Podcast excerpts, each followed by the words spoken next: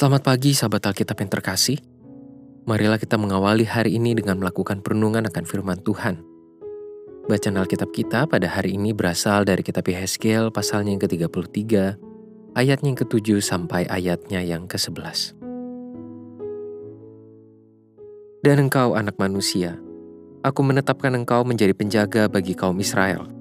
Bila mana engkau mendengar sesuatu firman daripadaku, peringatkanlah mereka demi namaku kalau aku berfirman kepada orang jahat, "Hai orang jahat, engkau pasti mati," dan engkau tidak berkata apa-apa untuk memperingatkan orang jahat itu supaya bertobat dari hidupnya, orang jahat itu akan mati dalam kesalahannya, tetapi aku akan menuntut pertanggungan jawab atas nyawanya daripadamu.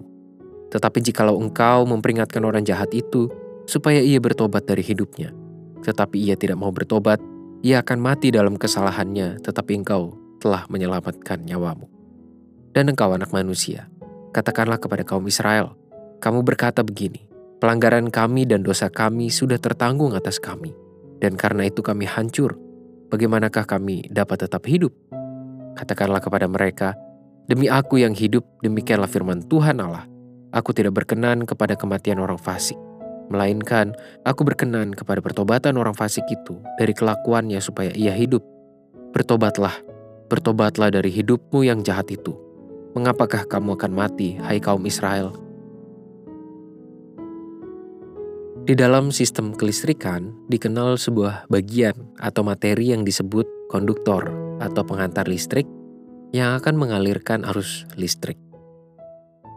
Kegunaan konduktor sangat penting di tengah sistem yang terdiri dari banyak bagian dan membutuhkan tenaga atau arus listrik untuk menghidupinya. Apabila arus listrik terhenti pada satu bagian atau tidak dapat sedikit pun mengalir ke dalam sistem tersebut, maka keseluruhan sistem tidak akan berjalan dengan efektif atau dapat dikategorikan sebagai rusak. Konsep konduktor listrik juga dapat kita gunakan untuk memahami jalannya sistem kehidupan yang sudah mulai rusak. Terdapat banyak masalah dan isu-isu sosial, lingkungan, politik, hukum, dan keagamaan yang sudah mulai berjalan tidak efektif akibat banyaknya cara pandang serta perilaku yang destruktif dari individu-individu di dalam sistem tersebut. Oleh sebab itu, dibutuhkan kehadiran para penghantar yang mengalirkan daya-daya konstruktif ke tengah sistem agar tidak berubah menjadi gagal fungsi. Berdasarkan perikop pada hari ini, kita pun menemukan nilai pentingnya kehadiran umat Tuhan sebagai penghantar kabar baik di tengah dunia. Berkaca pada nasihat Tuhan bagi Heskiel Tuhan begitu mendambakan keselamatan bagi umatnya. Setiap orang Israel yang telah berulang kali menolaknya pun selalu menjadi bagian dari rengkuhan kasihnya yang tiada berakhir. Oleh sebab itu, kita dapat menemukan banyak nabi yang Tuhan utus untuk menyampaikan berita pertobatan dan pesan keselamatan yang perlu segera mereka respons.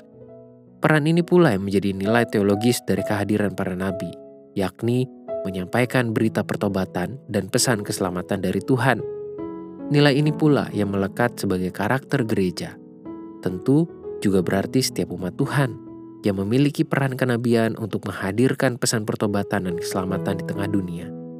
Sahabat Alkitab, sebagai umat Tuhan kita perlu memahami bahwa setiap kita adalah penghantar kabar baik.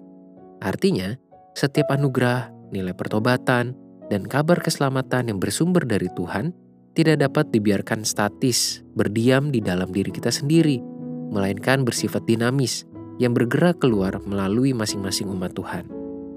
Gereja yang berisikan kumpulan umatnya pun perlu menghantarkan setiap kabar baik kepada dunia yang mewujud melalui berbagai respons terhadap seluruh realitas kehidupan. Hal ini juga berarti setiap umat Tuhan perlu memiliki kepekaan dalam merasakan beragam permasalahan kehidupan dan memiliki ketulusan dalam memberikan respons. Marilah kita wujudkan renungan hari ini dengan mulai menyadari berbagai masalah di sekitar kita dan memikirkan tindakan konkret yang dapat kita lakukan untuk menanggapinya. Selamat menjadi penghantar kabar baik. Marilah kita berdoa. Tuhan terima kasih untuk semua kebenaran firman-Mu, untuk semua nilai-nilai firman Tuhan yang boleh terus kami terima dan kami alami setiap harinya. Tolong kami agar semua firman itu dengan segala kuasanya tidak hanya berdiam di dalam diri kami tetapi boleh bergerak, hidup, keluar dari diri kami, mewujud melalui setiap tingkah laku yang kami wujudkan di dalam keseharian kami. Sehingga banyak orang boleh mengalami pembaruan berdasarkan firman Tuhan. Hanya di dalam nama Tuhan Yesus kami berdoa dan memohon. Amin.